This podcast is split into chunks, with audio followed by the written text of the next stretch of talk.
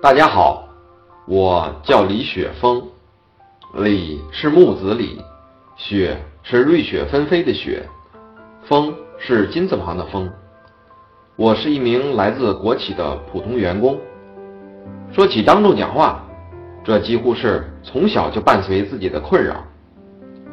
记得到了初中时期，由于内向和紧张，自己越发不太敢当众讲话。印象最深刻的是初三的一次政治课上，老师叫我起立回答问题。虽然我知道答案，但因为紧张和胆小，我的声音竟然颤抖起来，说的磕磕巴巴的。那一刻，全场静悄悄的，鸦雀无声。最后，还是老师帮我圆场，说以后多回答问题就没事了。上大学后，自己也开始有意识的锻炼自己，还当上了班委，但讲话紧张的情况始终没有根本改变，时好时坏。就这样，这个困扰一直伴随了我将近二十年。真正刺激我改变的，是今年七月份，单位的一次竞聘述职。竞聘前，我做了大量准备工作，但走上台的那一刻，我的手和胳膊又不由自主地发起抖来。整个演讲过程也没有很好的控制自己。竞聘结束的那个晚上，我的精神异常沮丧，甚至有些恍惚。我心想，这次无论结果如何，都要下决心改变当众讲话紧张这个局面了，不能让这个困扰再烦恼我下一个二十年。后来，在领导启发下，我开始在网络上寻找演讲方面的专业培训。起初接触的一些课程，感觉都不是很满意。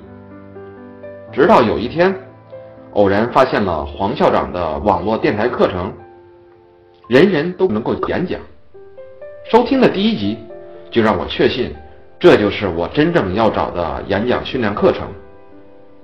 于是，在接下来的日子里，我一集不落地收听了全部挂在网上的电台课程，对黄校长的心路历程感同身受。打动最深的还是那两句经典的语录：“当众讲话是心理课，不是演讲课；是训练课，不是理论课。”后来，我又根据自己的时间，参加了九月份的道宝和研宝当众讲话课程，收获很大，主要有三点。一是接纳自己，接纳紧张。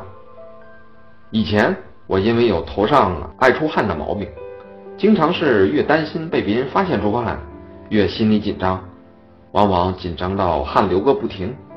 现在我会有意识地告诉自己，出汗是身体反应的正常特征，有汗我自己擦就是，别人看到看不到都没有关系。解除了这层额外心理负担。我没再出现过从头到尾流汗不止的尴尬场景。二是快速实用的心理调试技巧。通过学习，我掌握了呼吸调节、感知训练、抓脚趾、有意识停顿等方法。回到现实工作中，我认为腹式呼吸是最有效的。几次单位会议需要我发言时，我都会悄悄地做上几个腹式呼吸。